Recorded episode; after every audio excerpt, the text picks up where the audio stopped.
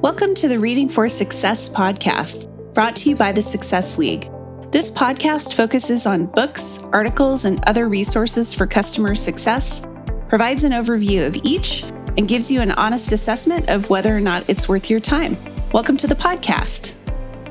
Hi, my name is Kristen Hayer, and I'm the host of Reading for Success.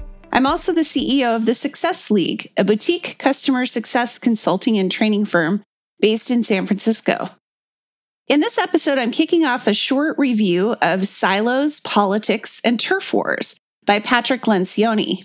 If you're not familiar with Lencioni's work, his books always start with a business story and wrap up with a framework for tackling whatever issue is at the heart of the book.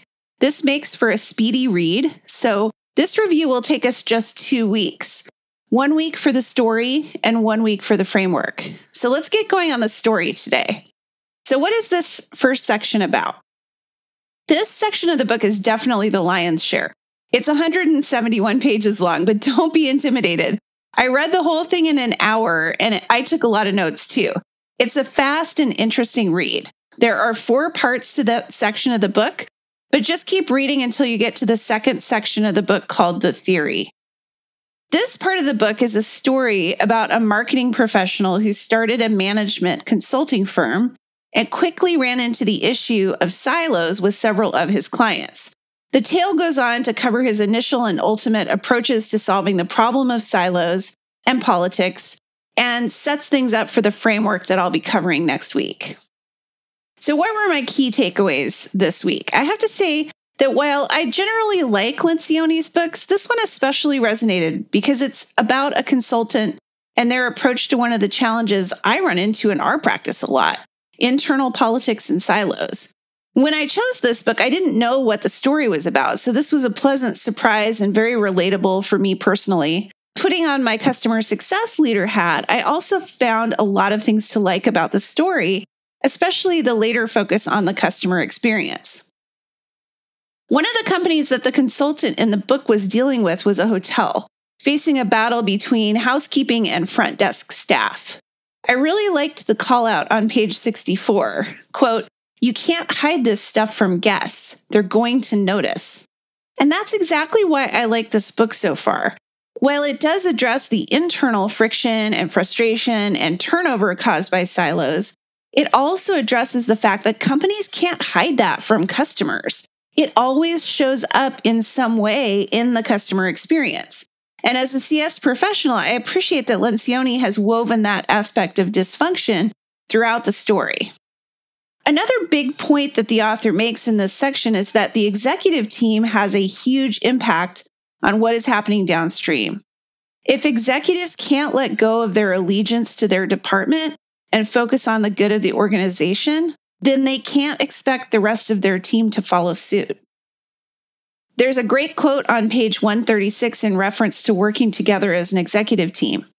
Quote, it's almost like we need to disregard our titles when we're together and then put our functional hats back on when we go back to work.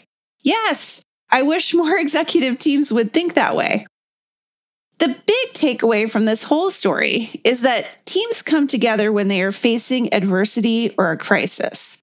Obviously, you don't want to manufacture a crisis, but you can create a focus for the organization that sits outside of the day to day work of the company.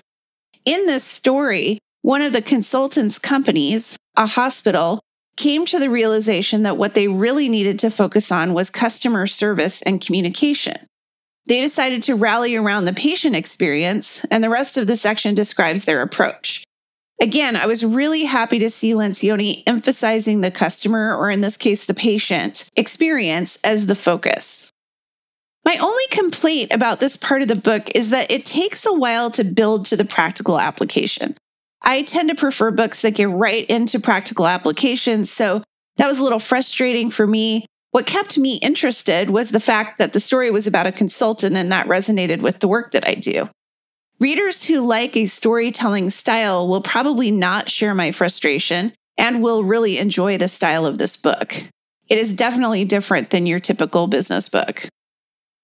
So, is it worth reading? Um, so far, I like the regular emphasis on the customer experience. I think that anyone who is dealing with silos in their company will find that this first part of the book resonates with them. That said, I think that it could be very frustrating for CSMs who aren't in a leadership role to read about how to fix a problem that needs to be addressed from the top down. This is probably not a CSM book club read. However, CS leaders and especially VPs and chief customer officers who are in siloed organizations would definitely benefit from the ideas presented. And they're in a better place to influence and lead that kind of change. Those folks are the right audience for this book, in my opinion. Next week, I'll be finishing up Silos, Politics, and Turf Wars with the second section of the book, The Theory. This is a much shorter section, just 33 pages long. if you're looking for this book, you can find it on Amazon or Audible, depending on the format you prefer.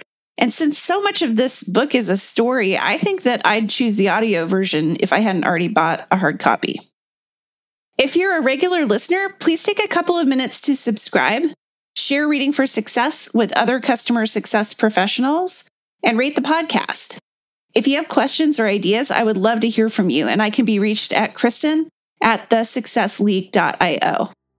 Thanks for listening, and I hope you'll join Reading for Success next time.